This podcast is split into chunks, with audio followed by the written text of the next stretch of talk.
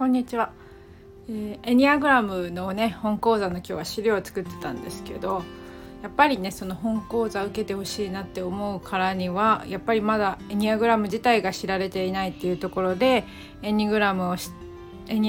ってもらうために今日もね、仕事面でのタイプ別のお話をちょっとしたいなと思います。で、今日はタイプ1についてお話しします。タイプ1の人って完璧主義っていうところでやっぱり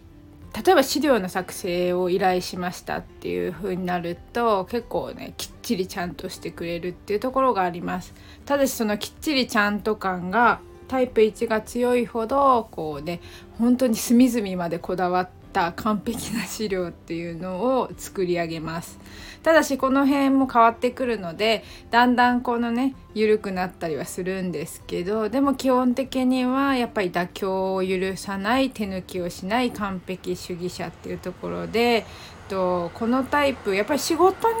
その完璧主義者っていうのは出やすいのかなっていうところで、仕事においてやっぱりタイプ1の部下を持ったりするとすごくこうね勤勉で責任感が強いっていうところですごくこうよく働く部下なんですよ。なのですごい重宝される人なんですけど、その一方でこれ上司になってくると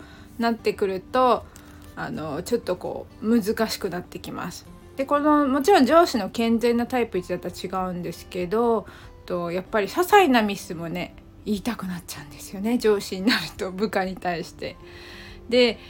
楽しく仕事をしている人に対してイラッとするんですよね。で特に7に対してその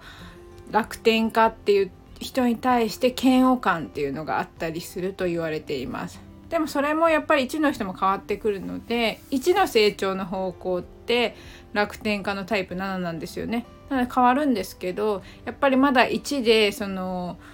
心に余裕がないというか全てにおいて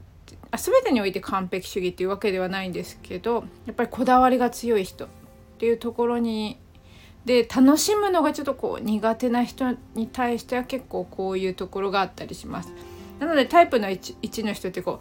うはっちゃけたこうノリのいいとかそういうのすごく苦手っていうところで、なんかこう私も実はタイプ1っていうところで、あるコミュニティに入っていってアフロが当たり前だったんですね、そこのコミュニティでは。でも私アフロをかぶるっていう行為がなかなかできなかったっていうところで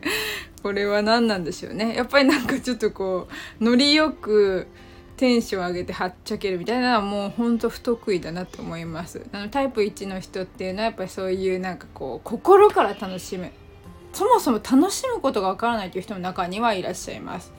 なので結構タイプ1で不健全になってくるといろいろと気難しい人っていう感じですかね。で完璧さがあるっていうところでやっぱり仕事においてはきちんとちゃんとしているっていうところでやっぱりそういうこうね職種ポジションが向いているのかなっていうところで正確性や高い精度が必要とされるもの、細部にこだわり完成させるもの、規則を作る、規則を守らせるなどの立場でその真価を発揮できるでしょうと言われております。なので本当責任者っていうところだったりね、通訳、翻訳家、教師、講師、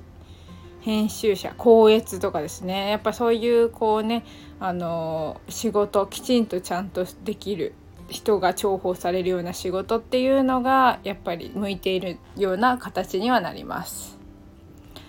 でタイプ1の不健全な上司がいると本当融通が利かずめんどくさいし細かいこと言ってくるしっていうことが起きるのかなっていうところでみんなタイプ1の人がそういうわけではないんですけど、やっぱり不健全になった時にその完璧主義者の人がこう人に対してその自分以外にも完璧を求めてしまうっていうところが不健全になった時に起きやすいです。